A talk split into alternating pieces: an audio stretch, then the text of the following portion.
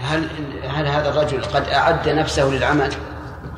أعد نفسه للعمل ولكن العمل لا يساوي العشرة يساوي خمسة ريالات فأعطاه الخمسة فقال إما أن تعطي عشرة وإما لا هو قال إن إني آه، بعشرة ولكن يقول لم يتقاولوا على على على العمل نعم بعد انتهاء العمل لكن لما أعطاه خمسة إيه؟ ماذا قال له؟ قال له إما أن تعطي عشرة وإما لا أريد شيء خلاص هذا هذا نقول العقد فاسد ما دام لم يعين الأجرة لأن من شرط صحة الإجارة أن يكون عوض معلوم. هذا شرط فاسد. قصد الأجرة فاسدة فيرجع إلى أجرة المثل. إذا يذهب ويقدر أجرته ثم يتصدق بها عنه. وإذا جاء يوم من الدهر قال له إما أن تأخذها وإلا آه نعم إما أن آه، تأخذها الآن. وإلا فلك أجر نعم. من الثلاثة الذين عووا إلى الغار الذين؟ عووا إلى الغار نعم. أحد يقول لا أرد قبلهما مالا نعم.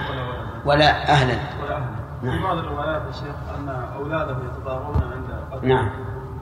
هل فعل هذا يقال مشروع للإنسان مثلا؟ هذا نعم. هذا لا يلام عليه لأنه فعله متأولا. فعله متأولا.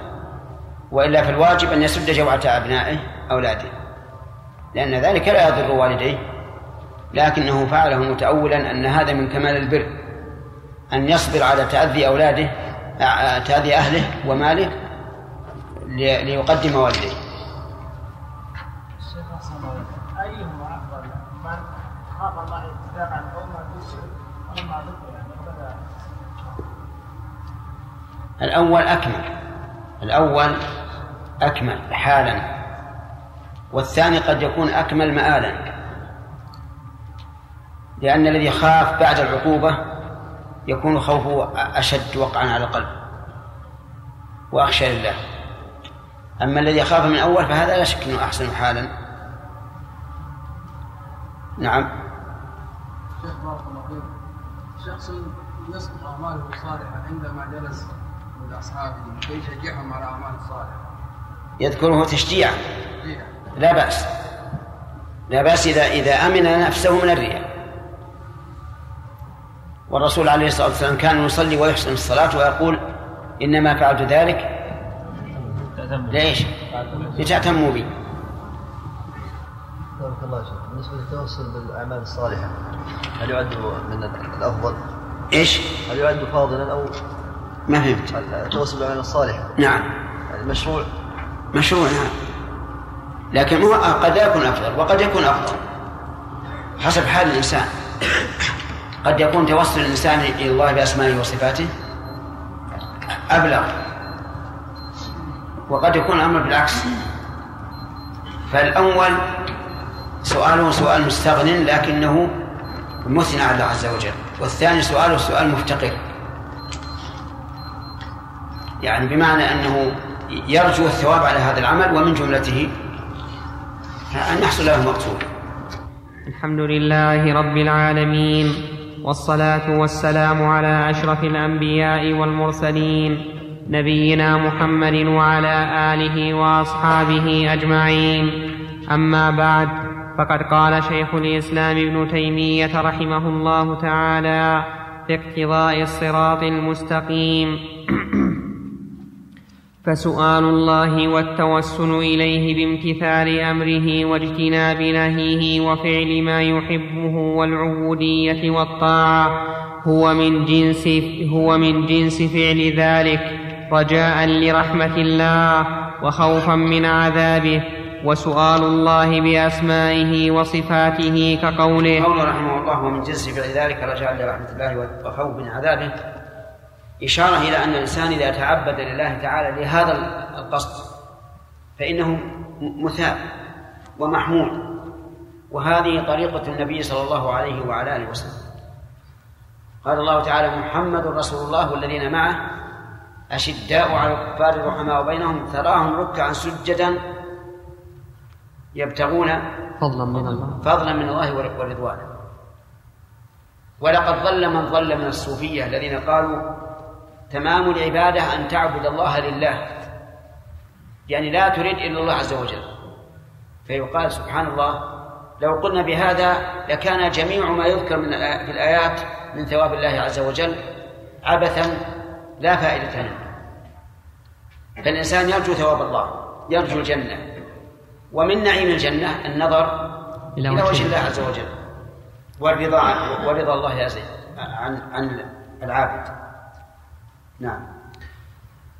و- وسؤال الله بأسمائه وصفاته كقوله أسألك بأن لك الحمد أنت الله المنان بديع السماوات والأرض وبأنك أنت الله الأحد الصمد الذي لم يلد ولم يولد ولم يكن له كفوا أحد.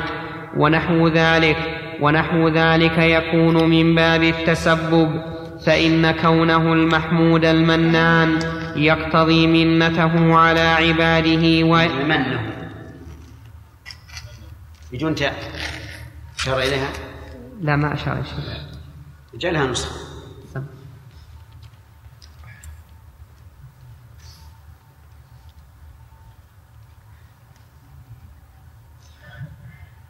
يقتضي منه على عباده وإحسانه الذي يحمده عليه.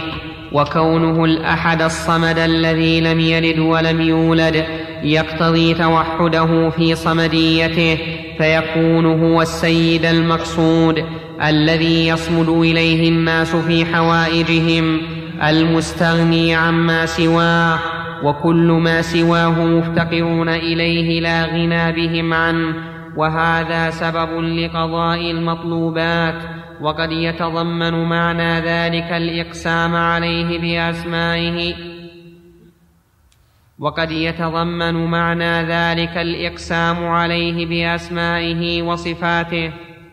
وأما قوله في حديث أبي سعيد أسألك بحق السائلين عليك وبحق ممشاي هذا فهذا الحديث رواه عطية العوفي وفيه ضعف لكن بتقدير ثبوته هو من هذا الباب فإن حق السائلين عليه سبحانه أن يجيبهم وحق المطيعين له أن يثيبهم فالسؤال له والطاعة سبب لحصول إجابته وإثابته فهو من باب التوسل به والتوجه به والتسبب به. ولو قدر هذا أيضا قول العامة إذا أراد إذا دعا قال بحق لا إله إلا الله. بحق لا إله إلا الله. لا يريدون أن لا إله إلا الله لا حق. لكن يريدون بحق ثواب لا إله إلا الله وثواب لا إله إلا الله من فعل الله عز وجل. فيكون دعوا دعوا أو فيكون توسلوا بفعل الله سبحانه وتعالى. ولو قدر أنه قسم لكان قسما بما هو من صفاته لأن إجابته وإثابته من أفعاله وأقواله فصار هذا كقوله صلى الله عليه وسلم في الحديث الصحيح أعوذ برضاك من سخطك وبمعافاتك من عقوبتك وأعوذ بك منك لا أحصي ثناء عليك أنت كما أثنيت على نفسك والاستعاذة لا تصح بمخلوق. إعادة الفعل هنا أعود أحسن. من- عدم الإعادة. ونحن نسمع كثيرا من الذين يقنطون بهذا الدعاء يقولون أعوذ أعوذ برضاك من سخطك وبمعافاتك من عقوبتك وبك منك. والعالم لا لا يعرف معنى بك منك. لكن إذا قال أعوذ بك منك فيستعيذ بالله من الله عز وجل لأنه لا مفر منه إلا إليه إلا إليه نعم والاستعاذة لا تصح بمخلوق كما نص عليه. والاستعاذة لا تصح بمخلوق كما نص عليه الإمام أحمد وغيره من الأئمة وذلك مما استدلوا هذا به ليس على إطلاقه لأنه جاءت الأحاديث الصحيحة بالاستعاذة بغير بغير المخلوق. كما قال النبي عليه الصلاة والسلام فمن وجد معاذا فليعوذ به. وقال يعو- يعوذ عائد بهذا البيت يعني مكة وغير ذلك. فالاستعاذة كالاستعانة. والاستعانة بالمخلوق فيما يقدر عليه؟ جائزة. جائزة. والاستعاذة به فيما يقدر عليه؟ جائزة. أيضا. فتقول مثلا أعوذ بك من فلان. إذا كان المستعاذ به قادرا على منع. وذلك مما استدلوا به على أن كلام الله غير مخلوق ولأنه قد ثبت في الصحيح وغيره عن النبي صلى الله عليه وسلم أنه كان يقول أعوذ بكلمات الله التامات من شر ما خلق. قالوا والاستعاذة لا تكون بمخلوق. فأورد بعض الناس لفظ المعافاة فقال جمهور أهل السنة المعافاة من الأفعال وجمهور المسلمين من أهل السنة وغيرهم يقولون إن أفعال الله قائمة به وإن الخالق ليس هو المخلوق. وعلى هذا جمهور أصحاب أحمد والشافعي ومالك وهو قول أصحاب أبي حنيفة وقول عامة أهل الحديث والصوفية وطواء وطواء وط وقول عامة أهل الحديث والصوفية وطوائف من أهل الكلام والفلسفة وبهذا يحصل الجواب عما أوردته المعتزلة في. سياق المؤلف رحمه الله لأقوال هؤلاء دليل على أن الحق مقبول من أي إنسان كالصوفية وأهل الكلام والفلسفة إذا أتوا بكلام صحيح وجب قبوله وهذا هو طريق القرآن والسنة. ففي القرآن قال الله تعالى وإذا فعلوا فاحشة قالوا وجدنا عليها آباءنا والله أمرنا بها. فقال الله تعالى قل إن الله لا يأمر بالفحشاء. وسكت عن قولهم وجدنا آباءنا عليها وجدنا, وجدنا عليها آباء. لأن هذا الكلام صحيح. إيش؟ صحيح. حق, فلا يمكن رده وفي السنة قال النبي صلى الله عليه وسلم لأبي هريرة بعد أن حدثه الشيطان بأنه إذا قرأ آية الكرسي في ليلة لم يزل عليه من الله ولا حافظ ولا يقربه الشيطان حتى يصبح. قال له النبي لأبي هريرة قال صلى الله عليه وسلم صدقك وهو كذوب. وقال عليه الصلاة والسلام لليهودي الذي قال إنا نجد يعني في التوراة أن الله يضع السماوات على الإصبع والأرض على الإصبع ضحك النبي عليه الصلاة والسلام تصديقا لقوله. فالمهم يا إخواني إذا وجدت طائفة مذمومة من حيث الأصل وعلى ضلالة من حيث الأصل وجاءت بحق فما الواجب؟ قبوله. قبوله. وإذا وجدت طائفة على العكس من ذلك سنية سلفية وقالت قولا خطأ وجب رده فالواجب رد. وبهذا يحصل الجواب عما أوردته المعتزلة ونحوهم من الجهمية نقضا فإن أهل الإثبات من أهل الحديث وعامة المتكلمة وعامة المتكلمة الصفاتية من الكلابية والأشعرية والكرامية وغيرهم والكرامية وغيرهم استدلوا على أن كلام الله غير مخلوق. فإن الصفة إذا قامت بمحل عاد حكمها على ذلك المحل لا على غيره واتصف به ذلك المحل لا غيره فإذا خلق الله لما بها إيش عندك يا سامع؟ إيه؟ يعني يجوز تؤول على أن به يعود على الحكم عاد حكمها على ذلك المحل واتصف به. أي اتصف المحل به أي بذلك الحكم. وإلا فإن الأصل أن يقول فإن الصفة آه، ثم يكون الكلام واتصفت به. واتصف بها اتصف بها ذلك المحل. نعم. فإذا خلق الله لمحل علما أو غلط لمحل. غلط لمحل؟ لمحل إيه؟ المحل وقت الحلول. فإذا خلق الله لمحل علما أو قدرة أو حركة أو نحو ذلك كان هو الع... كان هو العالم به القادر به المتحرك به. ولم يجز أن يقال إن الرب المتحرك بتلك الحركة.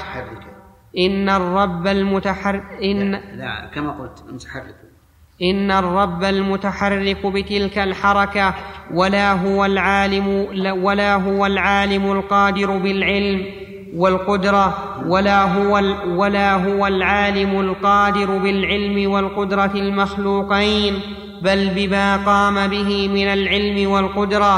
قالوا فلو كان قد خلق كلاما في غيره كالشجرة التي نادى منها موسى لكانت الشجرة هي المتصفة بذلك الكلام فتكون الشجرة هي القائلة لموسى إنني أنا الله ولكان ما يخلقه الله من إنطاق الجلود والأيدي وتسبيح الحصى وتأويب الجبال وغير ذلك كلاما له كالقرآن والتوراة والإنجيل. بل كان كل كلام في الوجود بل كان كل كلام في الوجود كلامه لأنه خالق كل شيء وهذا قد التزمه وهذا قد التزمه مثل صاحب وهذا قد التزمه مثل صاحب الفصوص وأمثاله من هؤلاء الجهمية الحلولية الاتحادية فأوردت المعتزلة صفات الأفعال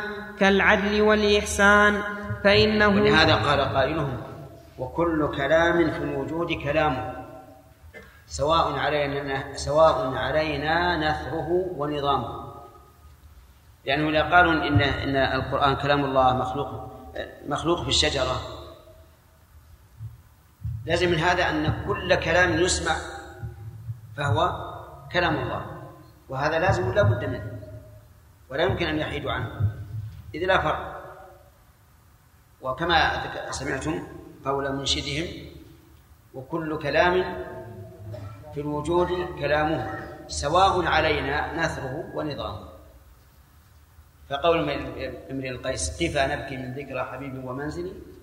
هو كلام الله على هؤلاء. على قول هؤلاء. نعم. فأوردت المعتزلة صفات الأفعال كالعدل والإحسان فإنه يقال إنه عادل محسن بعدل خلقه في غيره وإحسان خلقه في غيره فأشكل ذلك على من يقول ليس لله فعل قائم به بل فعله هو المفعول المنفصل عنه وليس خلقه إلا مخلوقه وأما من طرد القاعدة وقال أيضا إن الأفعال قائمة به ولكن المفعولات المخلوقة هي المنفصلة عنه وفرق بين الخلق والم... وفرق بين الخلق والمخلوق فاضطرد دليله واستقام. وهذا هو مذهب مذهب من؟ أهل السنة. مذهب من يا أخوان؟ أهل السنة. أي نعم مذهب السلف وأئمة المسلمين. أن الفعل غير مفعول. حتى حتى في, في الإنسان في فعل الإنسان. إذا كتبت فهل كتابتك هي المكتوب؟ لا. لا. الكتابة فعلك وحركتك والمكتوب مفعولك. فكذلك الرب عز وجل. خلقه غير مخلوق. ولهذا يصح أن أن تضيف الشر إلى المخلوق ولا ولا تضيفه إلى الخلق. ففي الحديث الصحيح أعوذ بك من شر ما قضيت. وفي الصحيح أيضا والشر ليس إليك, إليك. لأن الحديث الأول من شر ما قضيت ليس المعنى من شر قضائك ولكن المعنى من شر الذي قضيته أي من شر المقضي. فيجب أن نفرق بين الفعل والمفعول. نعم. والمقصود هنا أن استعاذة النبي صلى الله عليه وسلم بعفوه ومعافاته من عقوبته مع أنه لا يستعاذ بمخلوق كسؤال الله بإجابته وإثابته وإن كان لا يسأل بمخلوق. ومن قال من العلماء لا يسأل إلا به لا ينافي السؤال بصفاته كما أن الحلف لا يشرع إلا بالله. كما ثبت في الحديث الصحيح عن النبي صلى الله عليه وسلم أنه قال من كان حالفا فليحلف بالله أو ليصمت وفي لفظ للترمذي من حلف بغير الله فقد كفر أو أشرك قال الترمذي حديث حسن ومع هذا انتبه لقوله لا ينافس لا ينافس السؤال بإيش؟ بصفاته ولم يقل لا ينافي السؤال لصفاته لأن سؤال الصفات شرك.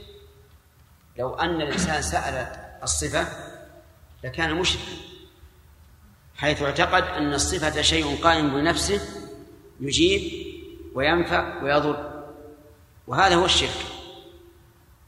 ففرق بين أن أن يسأل الله الله بصفاته وأن, وأن تسأل صفاته. صفاته. وقد حكى شيخ الإسلام رحمه الله الاتفاق على أن سؤال الصفة شرك. وصدق رحمه الله.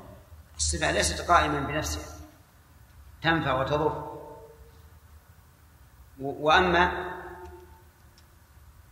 يا حي يا قيوم برحمتك أستغيث. فهذا توسل إلى الله بالرحمة. يعني من أجل أنك راحم أستغيث برحمتك. وليس المعنى أن الرحمة هي هي هي التي يستغاث بها. ولكن هذا من باب إيش؟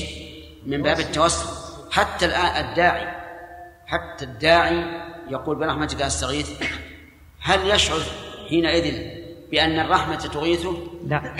أو بأن الراحم بأن الراحم الراحم لا شك. إي نعم. انتهى؟ لا ما جاء. باقي وفي لفظ للترمذي من حلف بغير الله فقد أشرك قال الترمذي حديث حسن ومع هذا فالحلف بعزة الله ولعمر الله ونحو ذلك مما ثبت عن النبي صلى الله عليه وسلم الحلف به لم يدخل في الحلف بغير الله لأن لفظ, لأن لفظ الغير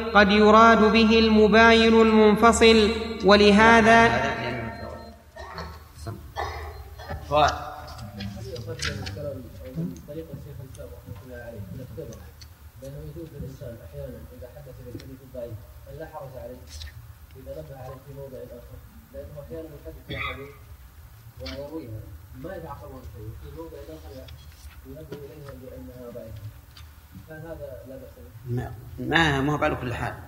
قد يكون يرى, أن ضعفها ليس بشديد وأنها يؤتى بها الاستشهاد ولا يحضره مثلا الكلام عليها. ويحضره الكلام عليها في في موضع آخر. لا لا. لا ال- الكلام نوعان. أما عند العامة لا تحدث بالضعيف أبدا. إلا إذا إلا إلا إذا بينت ذلك بالصيغة. قلت يروى أو يذكر. نعم إيش؟ الحلف بأمر أبيك هذا وأمر أبيك هل هذا يدخل بالنبي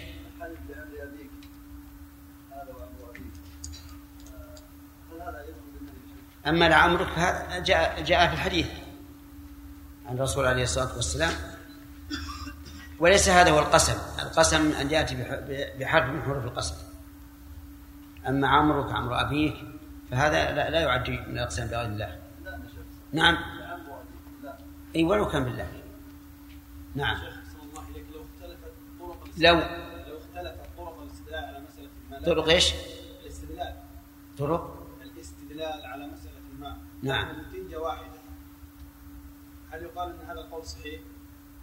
يعني لو استدل يعني المستدل على مسألة بدليل لكن الاستدلال خاطئ.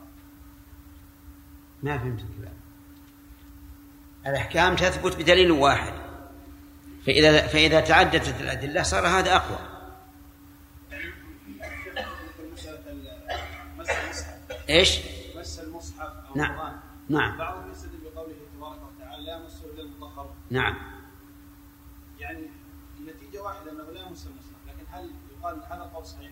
من قال فيه لا ما يصح. لا يجوز أن نستدل بالقرآن على ما لا يدل عليه حتى وإن كان الحكم واضحا.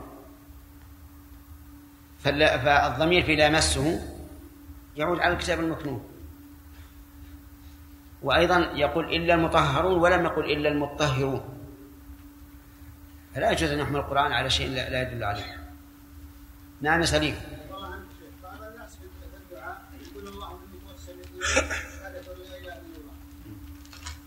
الأحسن أن لا يقولها وإلا هي من العمل الصالح. من العمل الصالح يجوز. لكن قد يفهم المخاطب أن الشهادة يعني شيء قائم بنفسه. لكن لو توسل بها فلا بأس. مثل ربنا إنا آمنا فاغفر لنا. نعم. المهم لا بأس به. ما فيها ما فيه نعم.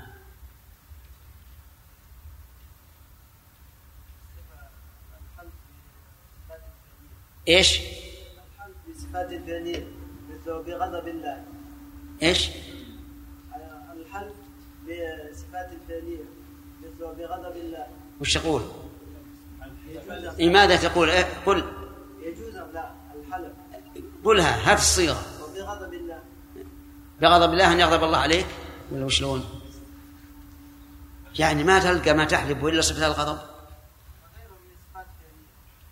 بس صفات الرضا أولى إذا أردت أن تحلف بالصفة ثم أيضا صفات القوة والقدرة والسلطان أولى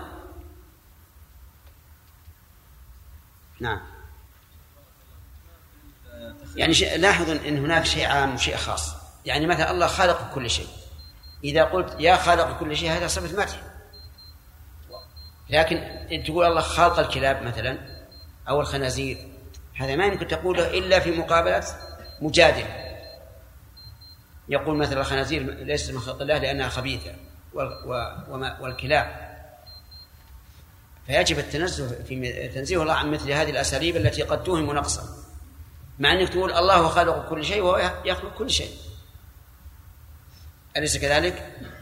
طيب انتبهوا لهذه القاعدة هذه فإنها من أفضل ما يكون. إذ قد يراد به المباين المنفصل ولهذا لم يطلق السلف وسائر الأئمة على القرآن وسائر صفات الله أنها غيره ولم يطلقوا عليه أنها ليست غيره لأن, لأن لفظ الغير لأن لفظ الغير فيه إجمال قد يراد به المباين المنفصل فلا يكون صفة الموصوف أو فلا يكون فلا يكون صفة الموصوف فلا يكون صفة الموصوف أو بعضه داخلا في لفظ الغير. فلا يكون فلا تكون صفة الموصوف.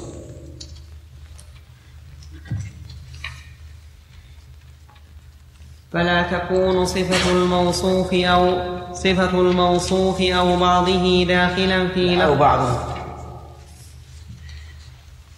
فلا تكون صفة الموصوف أو بعضه داخلا في لفظ الغير.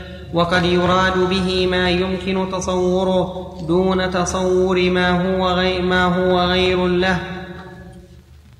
ما هو غير له فيكون غيرا بهذا الاصطلاح. ولهذا صفة الله تعالى بهذا بهذا المعنى الأخير تكون غيره أو لا. إذا قلنا أن الغير ما يمكن تصوره بدون الغير الآخر. يمكن. تكون غيره. القدرة غير القادر والعلم غير العالم. فالغير إذن نقول مثلا آه، المخلوقات غير الخالق. هذا مباين منفصل. فالمغايرة تا- تامة الصفة غير الموصوف. يعني أنها تخالف الموصوف في حقيقتها ولكنها صفة له.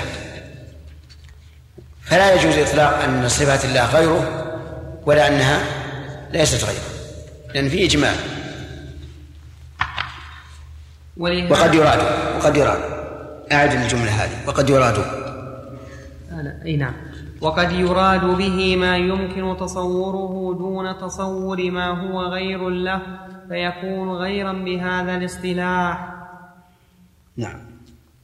ولهذا تنازع أهل النظر في مسمى الغير والنزاع في ذلك لفظي ولكن بسبب ذلك حصلت في مسائل لفظي لأنه إذا فصلنا هذا التفصيل اتفقنا على هذا. إذا قلنا إن, إن أريد بالغير الشيء المباين لمغايره فهو إيش؟ غيره لا شك. الخالق غير المخلوق والمفتاح غير القفل وإذا أردنا بالغير ما يتصور ما يتصور بدون ما هو غير الله فإن صفات الله ليست غيره. فإن صفات الله غيره بهذا الاعتبار أننا يمكن نتصور العلم والسمع والبصر أنه غير السميع وغير العليم وغير البصير. استمر ولهذا تنازع أهل النظر في مسمى الغير والنزاع في ذلك لفظي ولكن بسبب ذلك حصلت في مسائل الصفات من الشبهات من الشبهات ما لا ينجلي إلا بمعرفة ما وقع في الألفاظ من الاشتراك والإبهامات كما قد بسط في غير هذا الموضع. ولهذا يفرق بين قول القائل الصفات غير الذات وبين قوله صفات الله غير الله فإن الثاني باطل لأن مسمى اسم الله يدخل فيه صفاته بخلاف مسمى الذات فإنه لا يدخل فيه الصفات. لا تدخل. لا تدخل.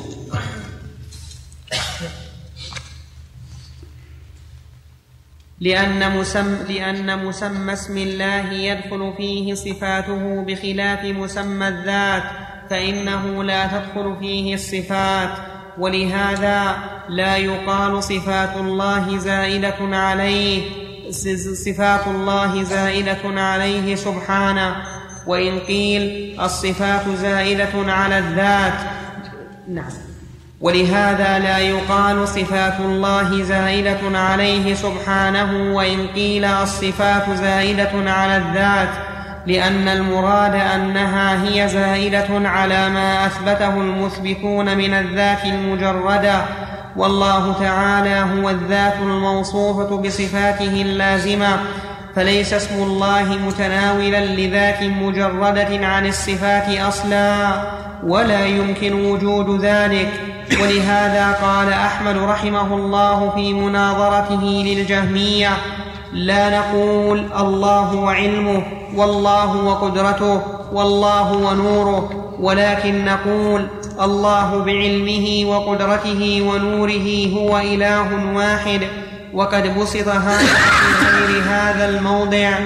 وأما قول الناس أسألك بالله وبالرحم وقراءة من قرأ تساءلون به والأرحام تساءلون به والأرحام فهو من باب التسبب بها فإن الرحم توجب الصلة وتقتضي أن وتقتضي أن يصل الإنسان قرابته فسؤال السائل بالرحم لغيره يتوسل إليه بما يوجب صلته من القرابة التي بينهما. ليس هو من باب الإقسام ولا من باب التوسل بما لا يقتضي المطلوب بل هو توسل بما يقتضي المطلوب كالتوسل بدعاء الأنبياء وبطاعتهم والصلاة عليهم. ومن هذا الباب ما يروى عن عبد الله بن جعفر أنه قال كنت إذا سألت عليا كنت إذا سألت عليا رضي الله عنه شيئا فلم يعطنيه قلت له بحق جعفر إلا ما اعطيتنيه فيعطي إيش إلا؟ إلا ما اعطيتنيه فيعطينيه أو كما قال فإن, فإن بعض الناس ظن أن هذا من باب الإقسام عليه بجعفر أو من باب قولهم أسألك بحق أنبيائك ونحو ذلك. وليس كذلك. بل جعفر هو أخو علي وعبد الله هو ابنه وله عليه حق الصلة فصلة عبد الله صلة لأبيه جعفر. كما في الحديث إن من أبر البر أن يصل الرجل أهل ود أبيه بعد أن يولي. وقوله وقوله وقوله إن من برهما بعد موتهما الدعاء لهما والاستغفار لهما وإنفاذ عهدهما من بعدهما وصلة الرحم التي لا رحم لك إلا من قبلهما عندي وصلة رحمك ها؟ ها؟ نسيتها؟ طيب ولو كان عند أشار إلى النسخة هذه رحمك رحمك إيه، أشير إليه نسخة.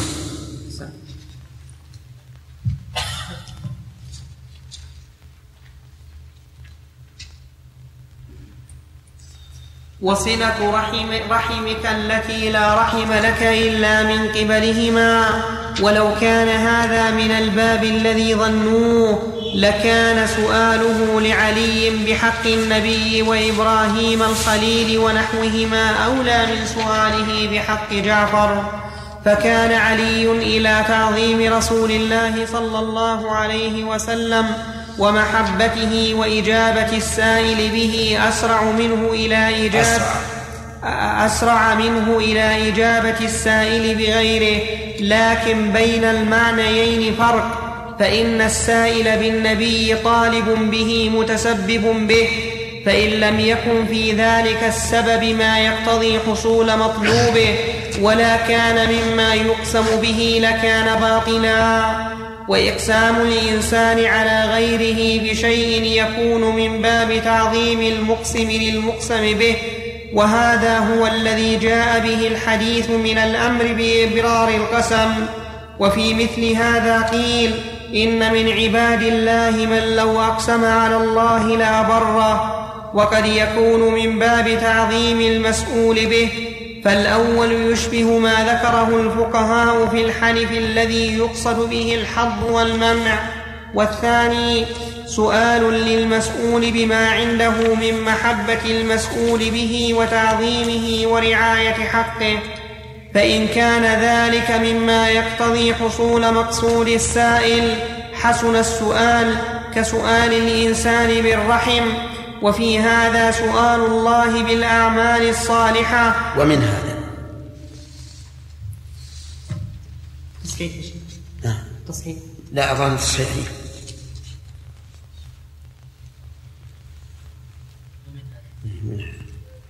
ومن هذا سؤال الله بالأعمال الصالحة وبدعاء أنبيائه وشفاعتهم وأما بمجرد الأنبياء والصالحين ومحبة الله لهم وتعظيمه لهم ورعايته لحقوقهم ورعايته لحقوقهم التي أنعم الله بها فليس فيها ما يوجب حصول مقصود السائل إلا بسبب بين السائل وبينهم إما محبتهم وطاعتهم فيثاب على ذلك وإما دعاؤهم له فيستجيب الله شفاعتهم فيه.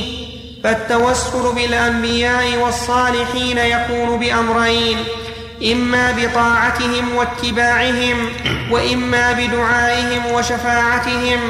فمجرد دعائه بهم من غير طاعة منه لهم ولا شفاعة منهم له فلا ينفعه وإن عظم جاه أحدهم عند الله تعالى.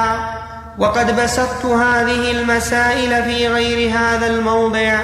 والمقصود هنا أنه إذا كان السلف والأئمة قالوا في سؤاله بالمخلوق ما قد ذكر فكيف بسؤال المخلوق الميت؟ سواء سئل أن يسأل الله أو سئل قضاء الحاجة ونحو ذلك ونحو ذلك مما يفعله بعض الناس إما عند قبر الميت وإما مع غيبته. وصاحب الشريعة صلى الله عليه وسلم حسم المادة وسد الذريعة بلعنه من يتخذ قبور الأنبياء والصالحين مساجد. والا يصلي عندها لله ولا يسأل ولا يسأل إلا الله وحذر أمته ذلك فكيف إذا وقع نفس المحذور من الشرك وأسباب الشرك وقد تقدم الكلام على الصلاة عند القبور واتخاذها مساجد وقد تبين المؤلف رحمه الله قال سواء سئل أن يسأل الله أو سئل قضاء الحاجة. وبينهما فرق.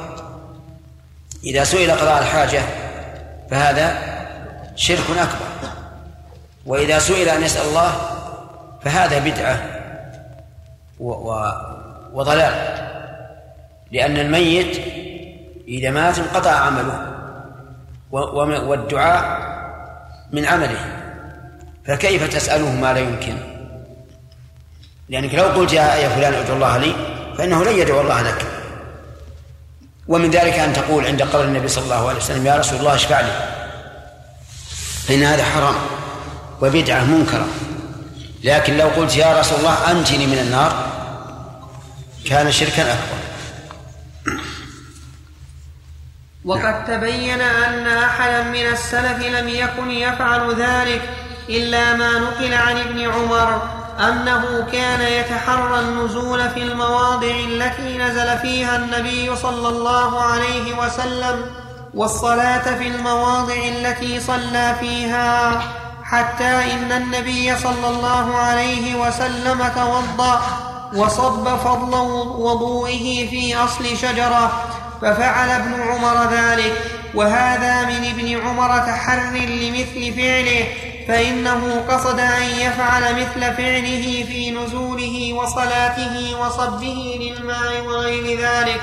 لم يقصد ابن لم يقصد لم يقصد ابن ابن عمر الصلاة لم يقصد ابن عمر الصلاة والدعاء في المواضع التي نزلها.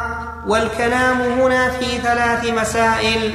إحداها يعني كان ابن عمر ما قصد المكان إنما قصد فعل الرسول عليه الصلاة والسلام. وأما المكان فليس له آه، مزية. لو صب في غير هذا المكان في غير هذه الشجرة آه، لصب ابن عمر في في الشجرة التي صب فيها الماء وكذلك الصلاة. نعم.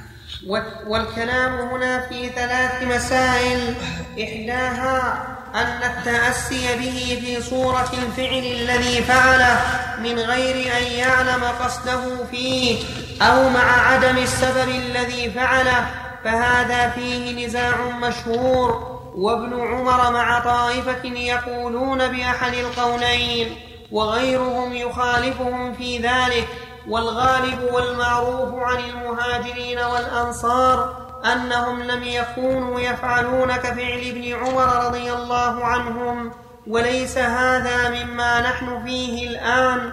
ومن هذا الباب أنه لو تحرى رجل في سفره أن يصلي في مكان نزل فيه النبي صلى الله عليه وسلم وصلى فيه إذا جاء وقت الصلاة فهذا من هذا القبيل. المسألة الثانية يتحرى تلك البقعة للصلاة عندها من غير أن يكون ذلك وقتا للصلاة بل أراد أن ينشئ الصلاة والدعاء لأجل البقعة فهذا لم ينقل عن ابن عمر ولا غيره. وإن ادعى بعض الناس أن ابن عمر فعله فقد ثبت عن أبيه عمر أن فقد ثبت عن أبيه عمر أنه نهى عن ذلك. وتواتر عن المهاجرين والأنصار أنهم لم يكونوا يفعلون ذلك فيمتنع أن يكون فعل ابن عمر لو فعل ذلك حجة على أبيه وعلى المهاجرين والأنصار. والمسألة الثالثة ألا تكون تلك البقعة في طريقه بل يعدل عن طريقه إليها أو يسافر إليها سفرا قصيرا أو طويلا. مثل من يذهب إلى حراء ليصلي فيه ويدعو ليصلي فيه ويدعو أو يذهب إلى الطور الذي كلم الله عليه موسى ليصلي فيه ويدعو. عندنا أو يسافر إلى غار ثور. عندك. أو يسافر إلى غار ثور ليصلي فيه ويدعو. أو يذهب إلى الطور. ألحقوها واجعلوها نسخة. بعد أي موضع ليصلي من يذهب إلى حراء ليصلي فيه ويدعو أو يسافر إلى غار ثور.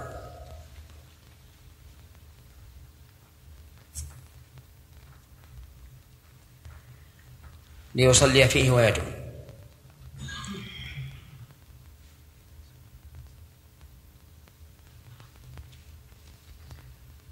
أو يسافر إلى غار ثور ليصلي فيه ويدعو أو يذهب إلى الطور الذي كلم الله عليه موسى ليصلي فيه ويدعو أو يسافر إلى غير هذه الأمكنة من الجبال وغير الجبال التي يقال فيها مقامات الأنبياء أو غيرهم أو مشهد أو مشهد مبني على أثر نبي من الأنبياء. مثل ما كان مبنيا على نعله مثل ما كان مبنيا على نعله ومثل ما في جبل قاسيون وجبل الفتح وجبل طور طور وجبل طور زيت وجبل طور زيتا الذي ببيت المقدس. ها؟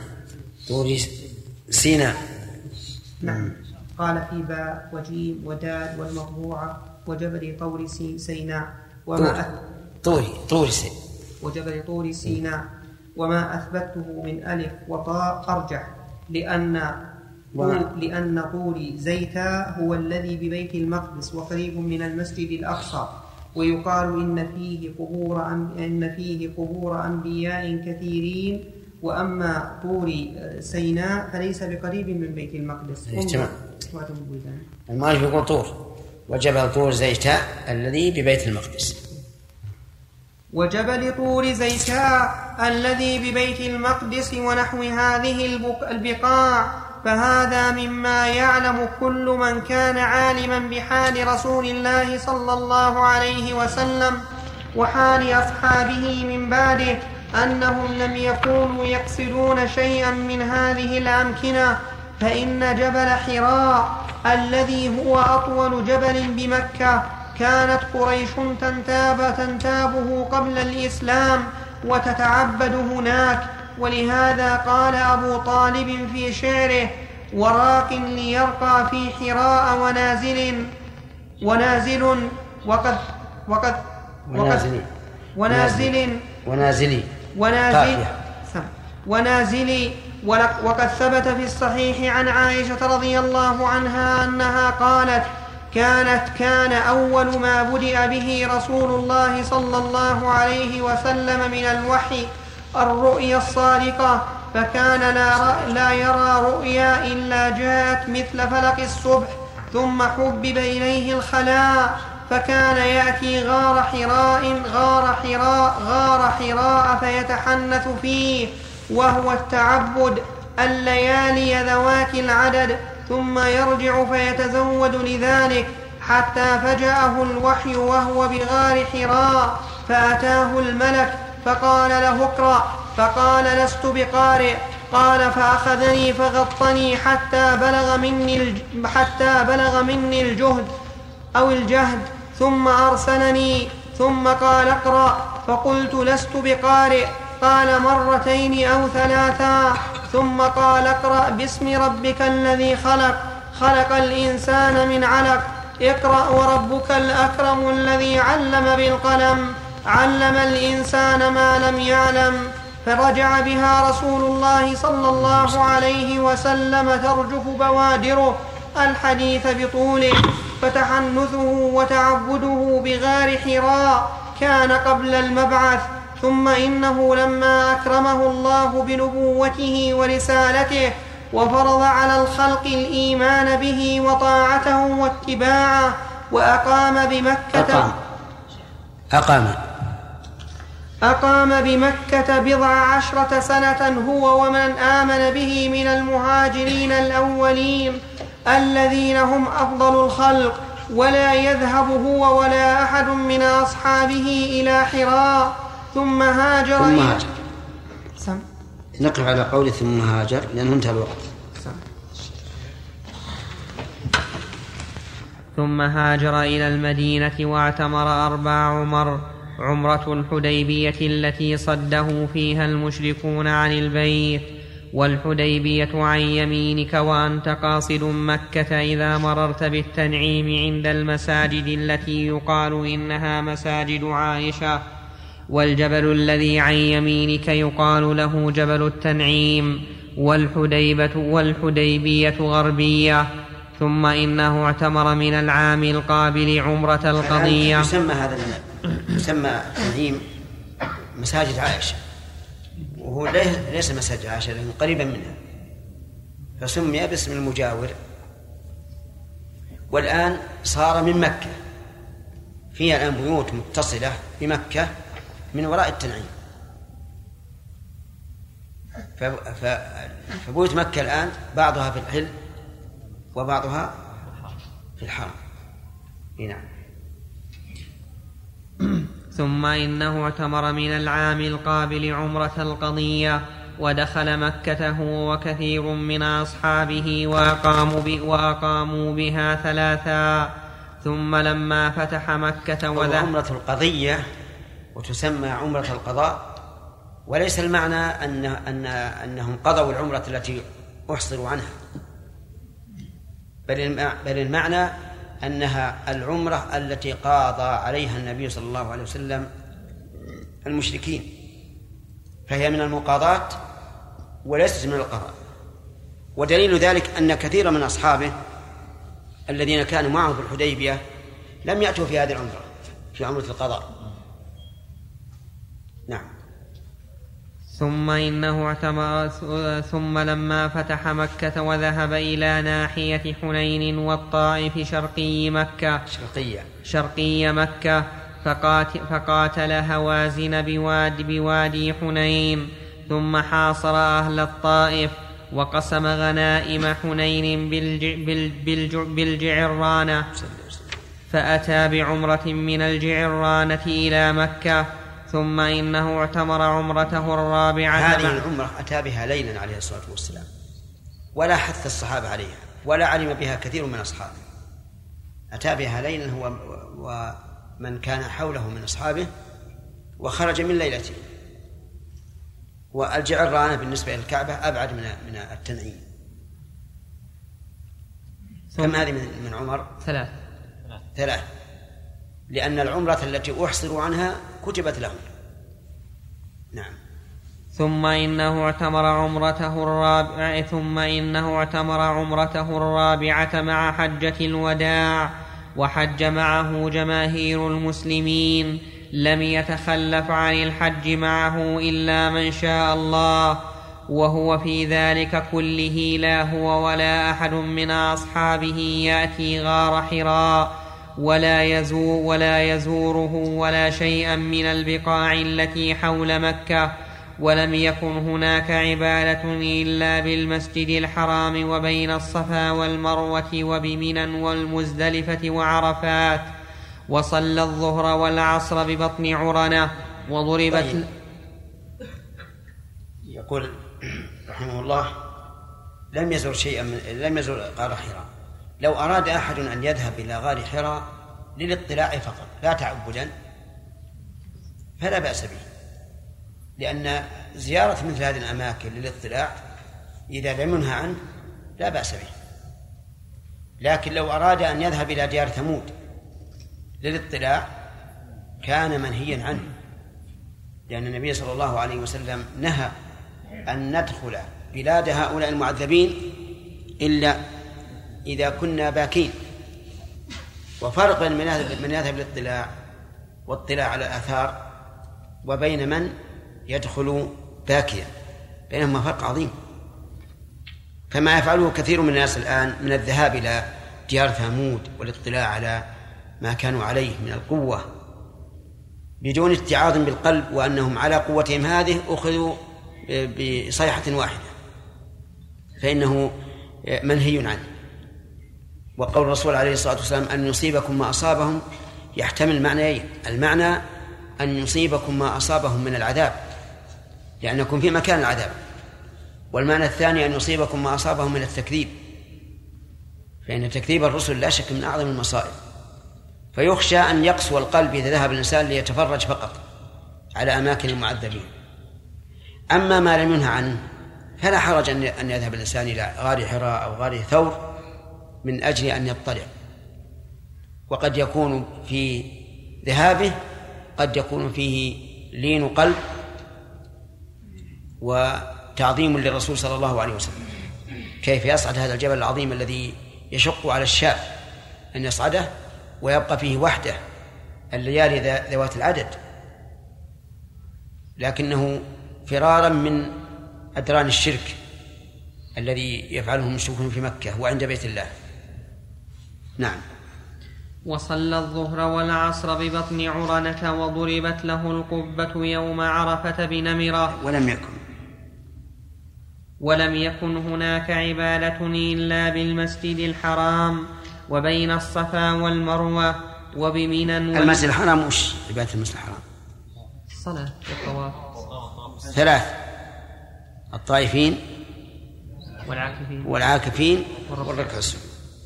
نعم. ولم يكن هناك عبادة إلا بالمسجد الحرام وبين الصفا والمروة وبمنى والمزدلفة وعرفات وصلى الظهر والعصر ببطن عرنة وضربت له القبة يوم عرفة بيوم عرفة بنمرة ال- بنمرة المجاورة لعرفة ثم بعده خلفاء. انتبه لقوله المجاورة لعرفة. يتبين لك أن شيخ الإسلام رحمه الله وكذلك غيره من العلماء إلا قليلا يرون أن نمرة ليست من عرفة وهذا هو الحق لا شك فيه. لكن يشكل عليه حديث جابر رضي الله عنه أنه قال لما ذكر آه، سير النبي صلى الله عليه وسلم إلى عرفة قال ولا تشك قريش إلا أنه واقف عند المشعر الحرام. يعني مزدلفة كما كما كانت قريش تفعل في الجاهلية فأجاز حتى أتى عرفة. ومعلوم أنه ضربت له القبة بنمرة وبقي فيها إلى أن زالت الشمس. فتوهم بعض العلماء من قوله حتى أتى عرفة أن نمرة من عرفة. لكن مراد جابر رضي الله عنه واضح. أنه أجاز حتى أتى عرفة فوقف بها ولم يقف بإيش؟ بمزدلفة. لأن قريشا من عنادهم واستكبارهم يقولون ما يمكن نقف يوم عرفة بعرفة. عرفة من الحل ونحن أهل الحرم. ما نقف إلا في مزدلفة. أفهمتم؟ نعم. ولهذا قال الله لنا أفيضوا من حيث أفاض الناس أي من عرفة. فالمهم أن شيخ الإسلام رحمه الله كلامه هنا صريح. أن نمرة ليست من عرفة.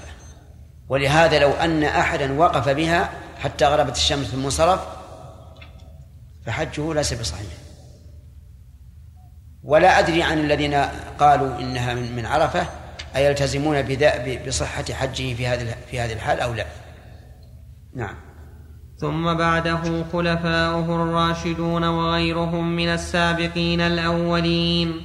لم يكونوا يسيرون إلى غار حراء إلى غار حراء وإلى غار حراء ونحوه للصلاة فيه والدعاء. وكذلك الغار المذكور في القرآن في قوله تعالى ثاني اثنين إذ هما في الغار وهو غار بجبل ثور يمان, يمان مكة لم يشرع لأمة عندي يمانية مكة. عندك بياء ولا بدون ياء؟ بدون ياء. لا أنا عندي يمانية مكة. والمعنى متقارب. قال عندي في الحاشية يمان أي جهة اليمن من مكة وهو وهي جنوب مكة. إذا يمنية. موجب الحاجة ذي؟ أي نعم. أن تكون يمنية. أضيف ياء يا شيخ. إي نعم حط حط النسخة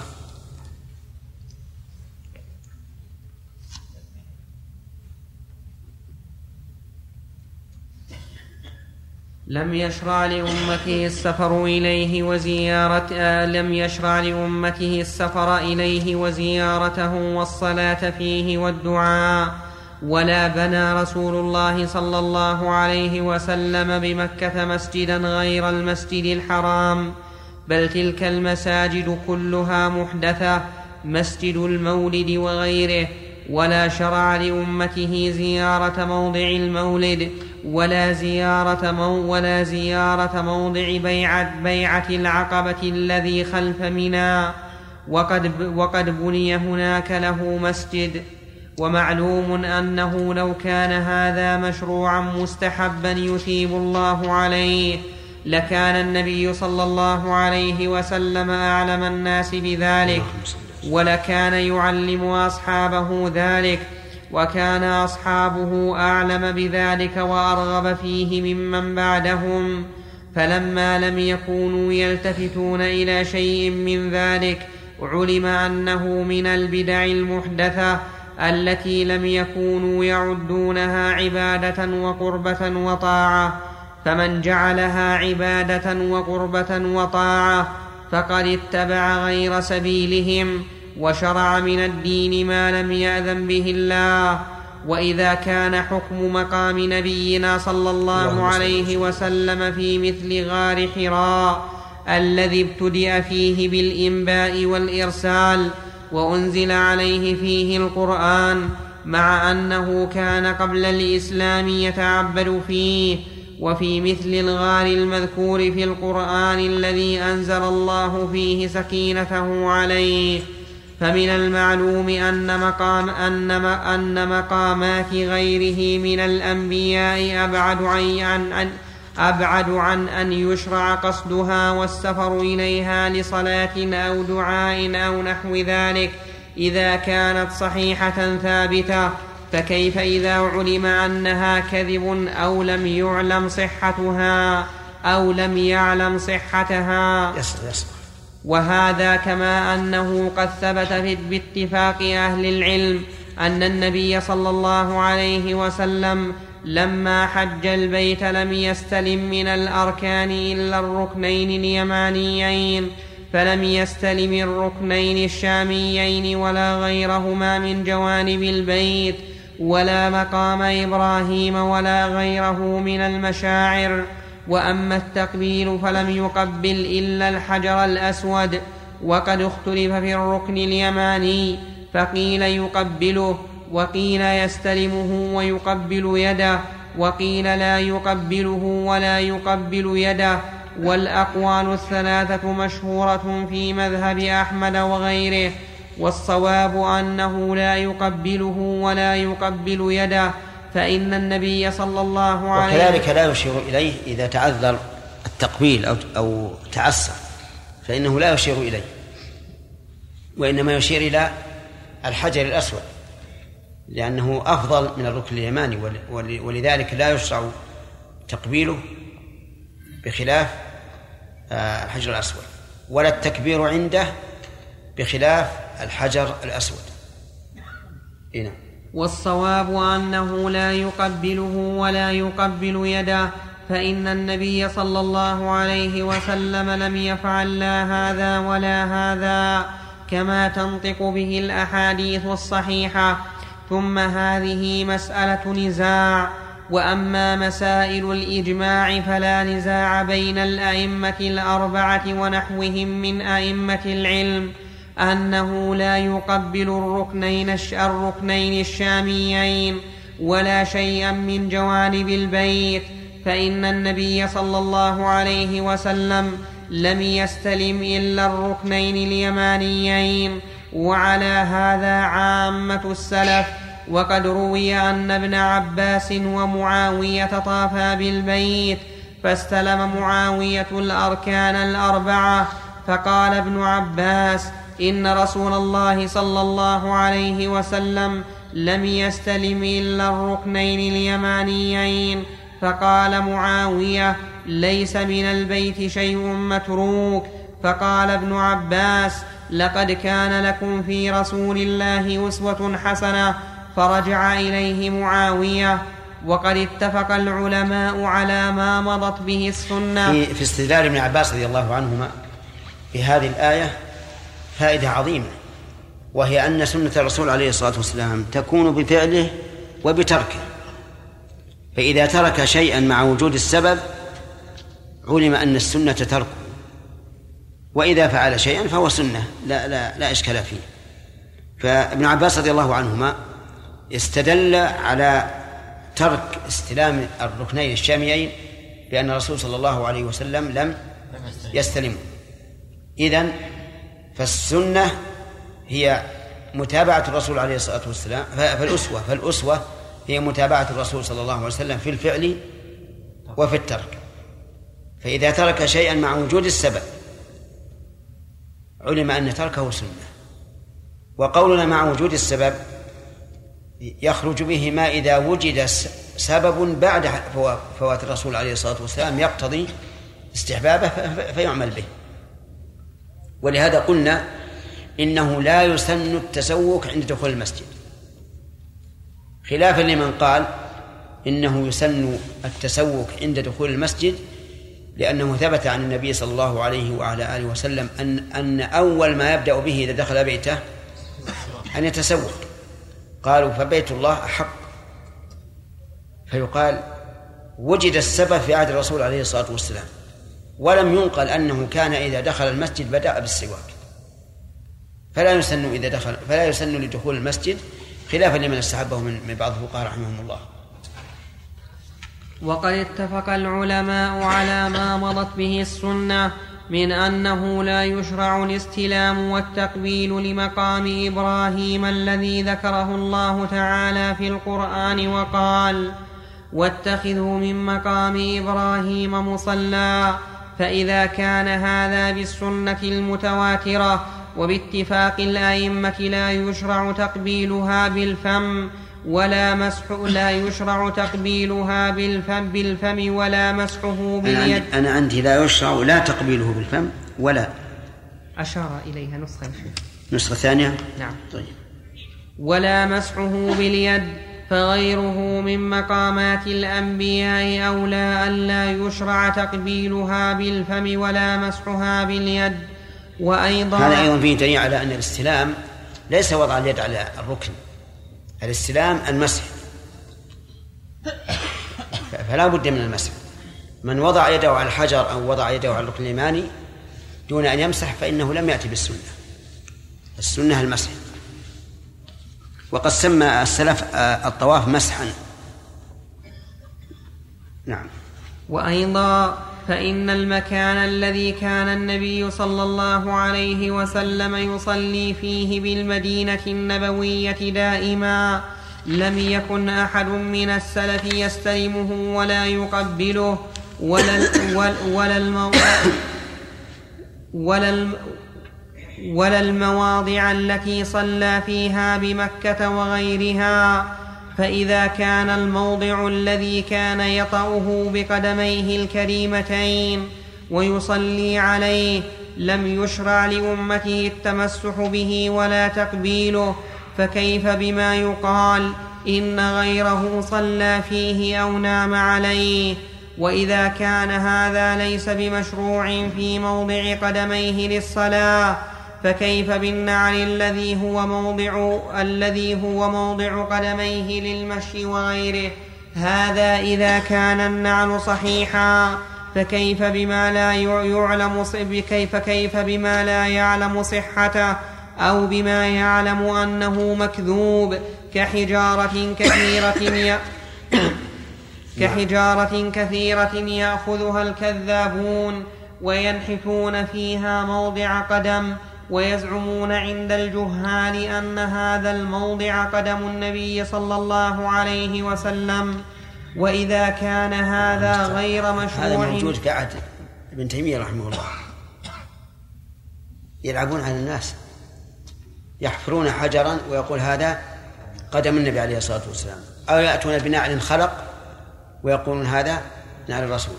أو يأتون بشعرات إما مصنوعة أو مطبوعة ويقول هذا شعر الرسول عليه الصلاة والسلام. كل هذا من الدجل. نسأل الله العافية. الله المستعان. موجود عندنا في ضلع في النخل؟ نعم. موجود عندنا في ضلع في النخل؟ جبل وفيها تأثير قدم قطة ومرقد رجل ومدخل الصخر إيه. يقول إنها ثار النبي الله المستعان. ما في شك اكذب من الكذب شيخ عندنا في تشات موجود بعد يعني الرسول راح تشاد أعوذ بالله. نسأل الله العافية. ها؟ في مصر؟ لا يكاد يخلو مسجد فيه قبر إلا وفيه في زاوية من زوايا المسجد عند القبر. حجر عليه هذا القدم منحوت ويقول إنه قدم النبي صلى الله عليه وسلم. أعوذ بالله. يعني لو لو أنهم صرفوا العوام إلى عبادة الله والاتجاه إلى الله عز وجل لكان خيرا لهم اللهم لك الحمد. نعم. وإذا كان هذا غير مشروع في موضع طيب يا عبد الرحمن اللي عندكم بتشات ما قسته هو اللي عند أهل مصر؟ أيهن أكبر ولا؟ ها؟ إيش؟ ما أدري ناس مصري عندهم. لا هذا الاخ سعد يقول فيه. أنا أظن عندنا نحن خاصة بنا. كان. القدم اللي عندكم خاصة بكم. خاص في التشات. ما ما ما, ما أظن كان موجود في مصر. إيه. ولا.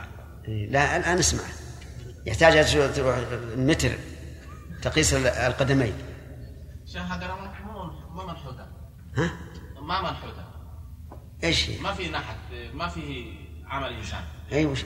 يجي- هذا جبل أصله هكذا كلها جبل يقول هذا قدم الرسول؟ لا. ها. مو يقول. يعني وضع عليه في مصور عليه قدم إنسان. هذه منحوت. ما في نحت شيخ؟ لا ابدا ترى بعض النحاتين يمارسوا يمارسوا حتى تكون طبيعي كأنه طبيعي. شيخ الجبل ما لأحد من الذي يتكلف ينحت. وما في ما في في تشات أحد يقول هذا قدم آه قبل أن تولد يا رجال. هذا قبل أن تولد. نعم. وإذا وإذا كان هذا غير مشروع في موضع قدميه وقدمي إبراهيم الخليل الذي لا شك فيه ونحن مع هذا قد أمرنا أن نتخذه مصلى فكيف بما يقال إنه موضع قدميه؟ كذبا وافتراء عليه كالموضع الذي بصخرة بصخرة بيت المقدس وغير ذلك من المقامات. فإن قيل نقف على هذا. لأن بعض الإخوان عندهم أسئلة. شيخ بارك الله فيكم هل الأحكام التي تتعلق بالح- بالحرم تثبت لمن سكن بمكه و- والمدينة خارجها؟ إيش؟ هل الأحكام المتعلقه بالحرم تثبت لمن سكن مكة أو بالمدينة أو بالمدينة خارج الحرم؟ كتوزيع مثلا اللحم في مكة وفاضل سكن المدينة. و- إيش؟ هل الأحكام المتعلقه بالحرم؟ نعم. المكي أو المدني نعم. تثبت لمن سكن بمكه وإن كان خارج حدود الحرم كفضل السكنه وتوزيع لا لا. لا ما أظن. اللي خارج الحرم ليس من الحرم. حتى وإن كان وين اتصل بالدين خصوصا حرم مكة يعني مثل هؤلاء الذين خارج مكة الآن وخارج الحرم وبيوتهم متصلة لا نقول أن يحرم عليهم الصيد. لأنهم في مكة. نعم.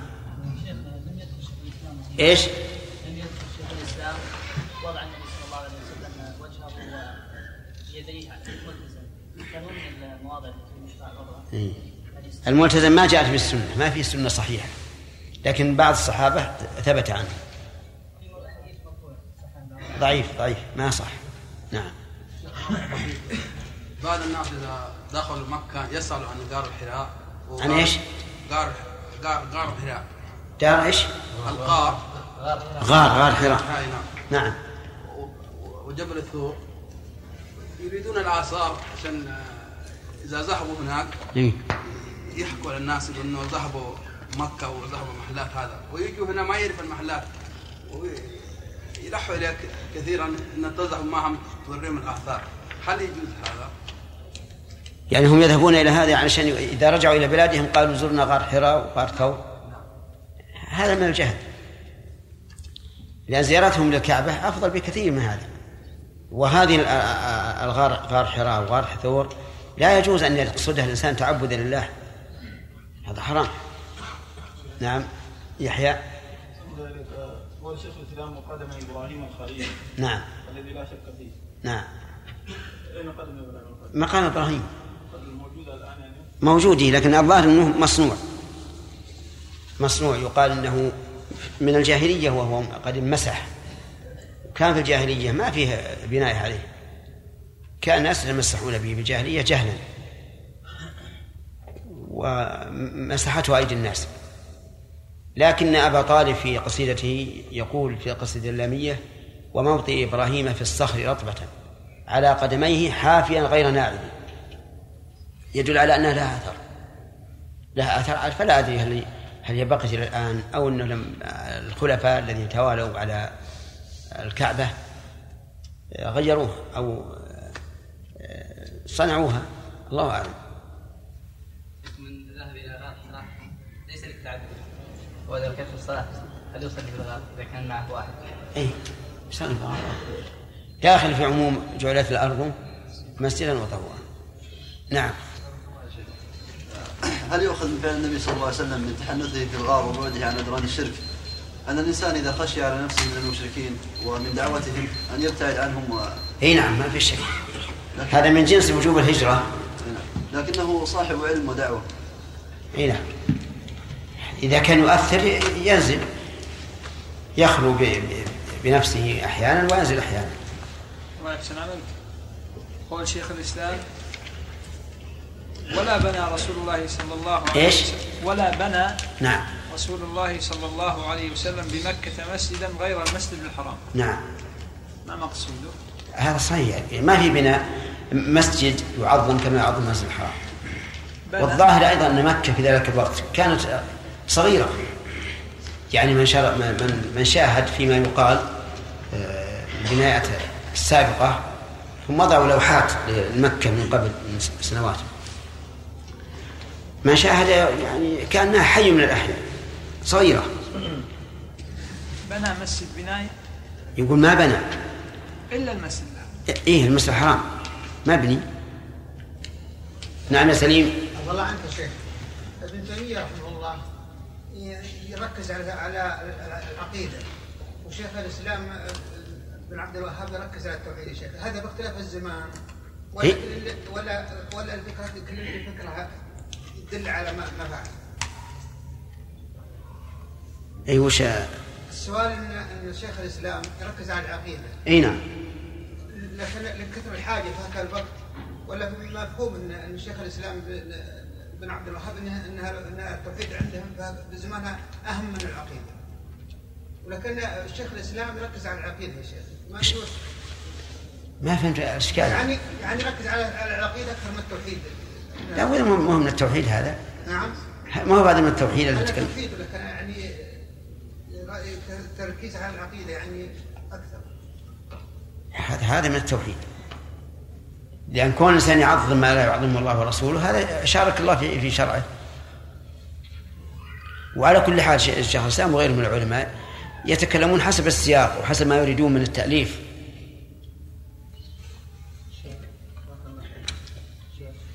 انتهى الوقت. نعم. إيه انتهى الوقت. وش سبحان الله إذا طلع الفجر لو السحور بين يديك ما تأكل. طيب تفضل.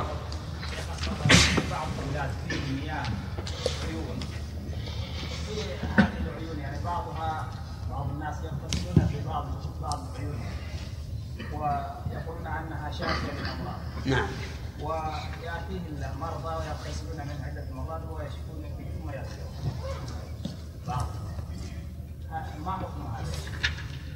ليس فيه شيء. ما ينهى عنه ليش؟ ما ينهى عنه لا ينهى عنه. إلا إذا كانوا يعتقدون أن فيها شيئا صنما أو ميتا يشفي. يقولون ان العين الفلاني فيه شفاء في مائها شفاء يمكن هذا. قد يكون فيه سلمك الله مواد في هذا الماء ويشفى بها الإنسان. تدخل مسام الجسم ويشفى بها نعم. يجر هذا إلى أنهم يعتقدون فيه شيء آخر. وما هو الآخر؟ ما هو يعني يعتقدون أن ما هي نفسها يعني تؤثر على أرأيت بقية الأدوية؟ وبقية الأدوية؟ ما ما يمكن يعتقدون هذا الاعتقاد؟ طيب. ما في شيء. حتى في عندنا هنا في الجزيرة بعض العيون يكون فيها دواء. تكون مشتملة أما على كبريت ولا على أشياء ينتفع بها الجسم الآن لو لو لو كان فيك وجع في المفاصل وغطيتها في في ماء حار ساخن يمكن يعني تلين عليك ولا ما تلين؟ نعم عن التفويض هل يفوضون معاني آيات الصفات فقط أم يعني كل معاني عند المسلم؟ لا لا الكلام فيما يتعلق بصفات الله هذه بلوى. ما يفوضون فيما فيما يتعلق بالطهارة بالصلاة بالزكاة ما يفوضون ما يفوضون. يفوضون فيما هو من من علم الغيب. نعم؟ لا لا هو هم- لم قالوا التفويض يعني فيما يتعلق بالعقيدة. بحجة أنهم لا يدرون لا يدرون عنها غيب علم غيبي. يقول نعم الذي لا ندري عنه هو الكيفية أما المعنى فالله تعالى لم ينزل القرآن إلا ليعرف معناه نعم. إيش؟ تقسيم العلم للمشيئه والإنسان.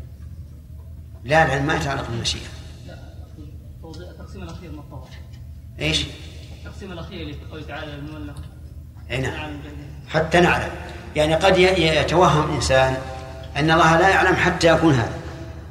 وليس كذلك بل المراد الجواب من وجهين. إما أن المراد العلم الذي يترتب عليه الجزاء فإن الله لن يعاقب أحدا قبل أن يخالف. وإن كان يعلم أنه سيخالف. وإما أن يراد بأن- بأنه يعلم به بعد وقوعه علم ظهور. يعني بمعنى أنه يعلم به واقعا. وأما قبل وقوعه فيعلم بأنه سيقع. واضح؟ الآن ولله المثل الأعلى. علمك بأن هذا الشيء سيكون؟ هذا علم. لكن علمك به كائنا ليس كالعلم الأول وهذا بالنسبة لنا. أما بالنسبة لله عز وجل فهو من حيث الإدراك كل كله سواء. نعم يا سليم. يا شيخ يدل بالعقل العقل عقل يستدل بعض بعض الناس. أن أهل التوحيد واهل الطاعه يشاهدون إن الله سبحانه وتعالى أمور كلهم يرونها بعيونهم. يقرون بربوبيه الله وهو الخالق الرازق. سبحانه. وبعض الناس أول الاصنام يا شيخ ينحتون الصنم ويعبدونه المفروض إنهم هم الناس يعبدهم هم لأن هم- الخالقين ذات الصنم. صحيح. لا نزيدك يا سليم على هذا. نعم. نزيدك على هذا أن بعض أهل الجاهلية يصنع صنما من التمر. يعبطه. فإذا جاع أكله. عرفت؟ اللهم أعلم خلاص انتهى. نعم. بسم الله الرحمن الرحيم. الحمد لله رب العالمين والصلاة والسلام على أشرف الأنبياء والمرسلين نبينا محمد وعلى آله وأصحابه أجمعين. أما بعد فقد قال شيخ الإسلام ابن تيمية رحمه الله تعالى فإن قيل فقد أمر الله أن نتخذ من مقام إبراهيم مصلى فيقاس عليه غيره. قيل له هذا الحكم خاص بمقام إبراهيم الذي بمكة سواء أريد به المقام الذي عند الكعبة موضع قيام إبراهيم أو أريد سواء سواء أريد به المقام الذي عند الكعبة موضع قيام إبراهيم أو أريد به المشاعر عرفة ومزدلفة ومنى فلا نزاع بين المسلمين أن المشاعر خصت من العبادات بما لا يشركها فيه سائر البقاع كما خص البيت بالطواف فما خصت به تلك البقاع لا يقاس به غيرها. ولذلك يقال إن رجلا من ال- الملوك نذر لله نذرا أن يتعبد لله بعبادة لا يشاركه فيها أحد. فاختلف الناس. لأنه ما من عبادة إلا ويمكن أن أن غيره متلبس بها. إن صلى يمكن. يوجد مصلون إن صام يوجد صائمون. إن تصدق يوجد مصدقون. فسأل العلماء وطاف بهم فقال أحدهم أخلوا له المطاف. أخلوا له المطاف. إذا أخلوا له المطاف وطاف به إيه؟ لم يشارك أحد. ما شارك أحد لأنه من خصائص الكعبة الطواف. نعم. وما لم رحمه الله أن مقام إبراهيم واتخذوا من مقام إبراهيم مصلى. أنه يحتمل أن المراد مقام أن المراد مقامه الذي جنب الكعبة وأن المراد به جميع مقاماته التي قام كمنى وعرفة ومزدلفة وأيهما أعم؟ الثاني. الثاني أعم. يشمل هذا كله. فإن قال قائل الثاني أعم لا شك. لكن كون الرسول عليه الصلاة والسلام يقرأ حين تقدم إلى مقام إبراهيم واتخذوا من مقام إبراهيم مصلى. ألا يرجح أنه خاص بهذا المكان؟ ربما نقول كذلك وربما نقول أن الرسول أراد أن يفسر الآية ببعضها. يفسر الآية ببعضها. طيب فإذا قال اتخذوا من مقام إبراهيم مصلى والإنسان إذا ذهب إلى عرفة لم لا يؤمر بأن يصلي حين حين تطأ قدمه أرض عرفة. قلنا إن كلمة مصلى يجوز أن أن يراد بها مكان الصلاة المعروفة وأن يراد بها مكان الدعاء لأن الصلاة في اللغة العربية تأتي بمعنى الدعاء. كما في قوله تعالى وصل عليه خذ من أموالهم صدقة تطهرهم وتزكيهم بها وصل عليهم يعني ادعو لهم. نعم. فما خصت به تلك البقاع لا يقاس به غيرها وما لم يشرع فيها فاولى أن لا يشرع في غيرها. ونحن استدللنا على أن ما لم يشرع هناك من التقبيل والاستلام اولى أن لا يشرع في غيرها ولا يلزم أن يشرع في غير تلك البقاع مثل ما شرع فيها. ومن ذلك القبة التي عند باب عرفات التي يقال إنها قبة آدم فإن هذه لا يشرع قصدها للصلاة والدعاء باتفاق العلماء. بل نفس رقي الجبل الذي بعرفات الذي يقال له جبل الرحمة واسمه إلال على وزن هلال ليس مشروعا باتفاقهم وإنما السنة الوقوف بعرفات. القبة التي عند عرفات هذه ما ليس لها أثر الآن ما هي موجودة؟ وأما الجبل الذي بعرفات فالشيخ الإسلام يقول إنه يقال له جبل الرحمة. وهكذا عبر به الفقهاء أو كثير منهم. جبل الرحمة. والصواب أنه لا لا, لا يوصف بهذا. بل يسمى باسمه إلال أو يقال جبل عرفة أو الجبل الذي في الموقف أو ما أشبه ذلك.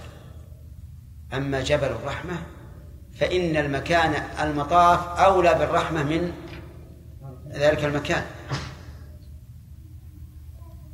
ولا ولا ولا تسمى الكعبة كعبة الرحمة. لا تسمى الكعبة كعبة الرحمة. فهذه التسمية عبر بها بعض العلماء رحمهم الله ولكن النبي صلى الله عليه وسلم لم يعبر بها لهذا الجبل. نعم. وإنما السنة الوقوف بعرفات إما عند الصخرات حيث وقف النبي صلى الله عليه وسلم وإما بسائر عرفات فإن النبي صلى الله عليه وسلم قال عرفة كلها موقف وارتفعوا عن بطن عرنة وكذلك سائر المساجد المبنية هناك كالمساجد المبنية عند الجمرات وبجنب مسجد كل الخيف مشعر كل مشعر يفصله عن المشعر الثاني وادي. فمزدلفة يفصلها من الشرق عن عرفة. إيش؟ الوادي هذا. وادي عورنة. ومنى يفصلها عن مزدلفة من الشرق.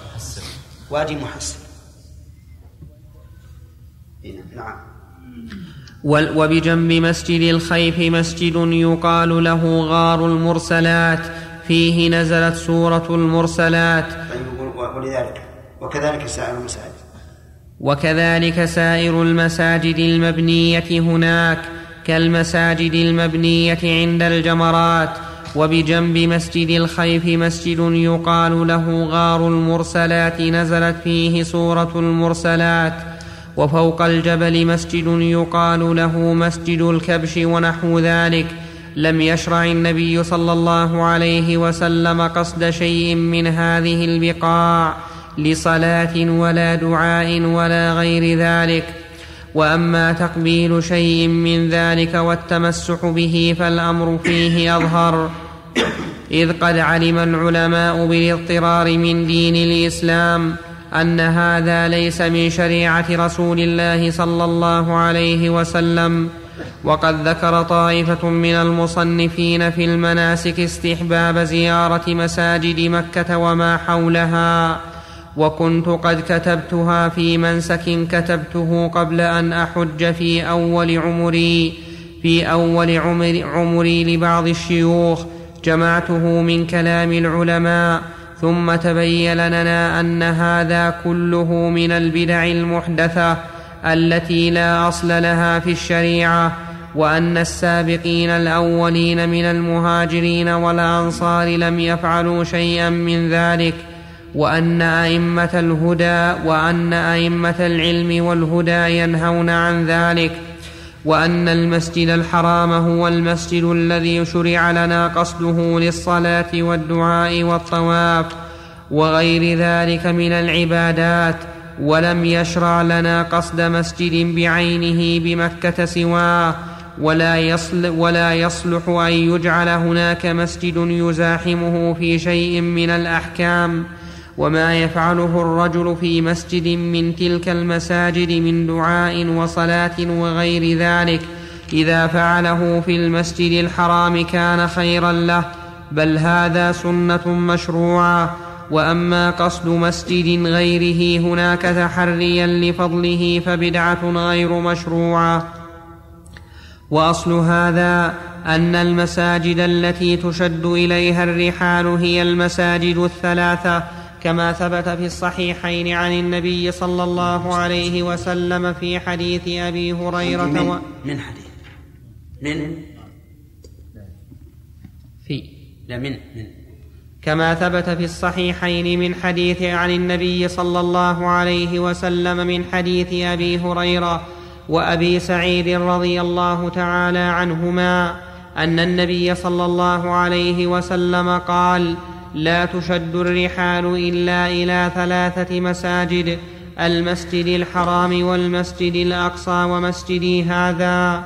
وقد روي هذا من وجوه أخرى وهو حديث ثابت عن النبي صلى الله عليه وسلم باتفاق أهل العلم.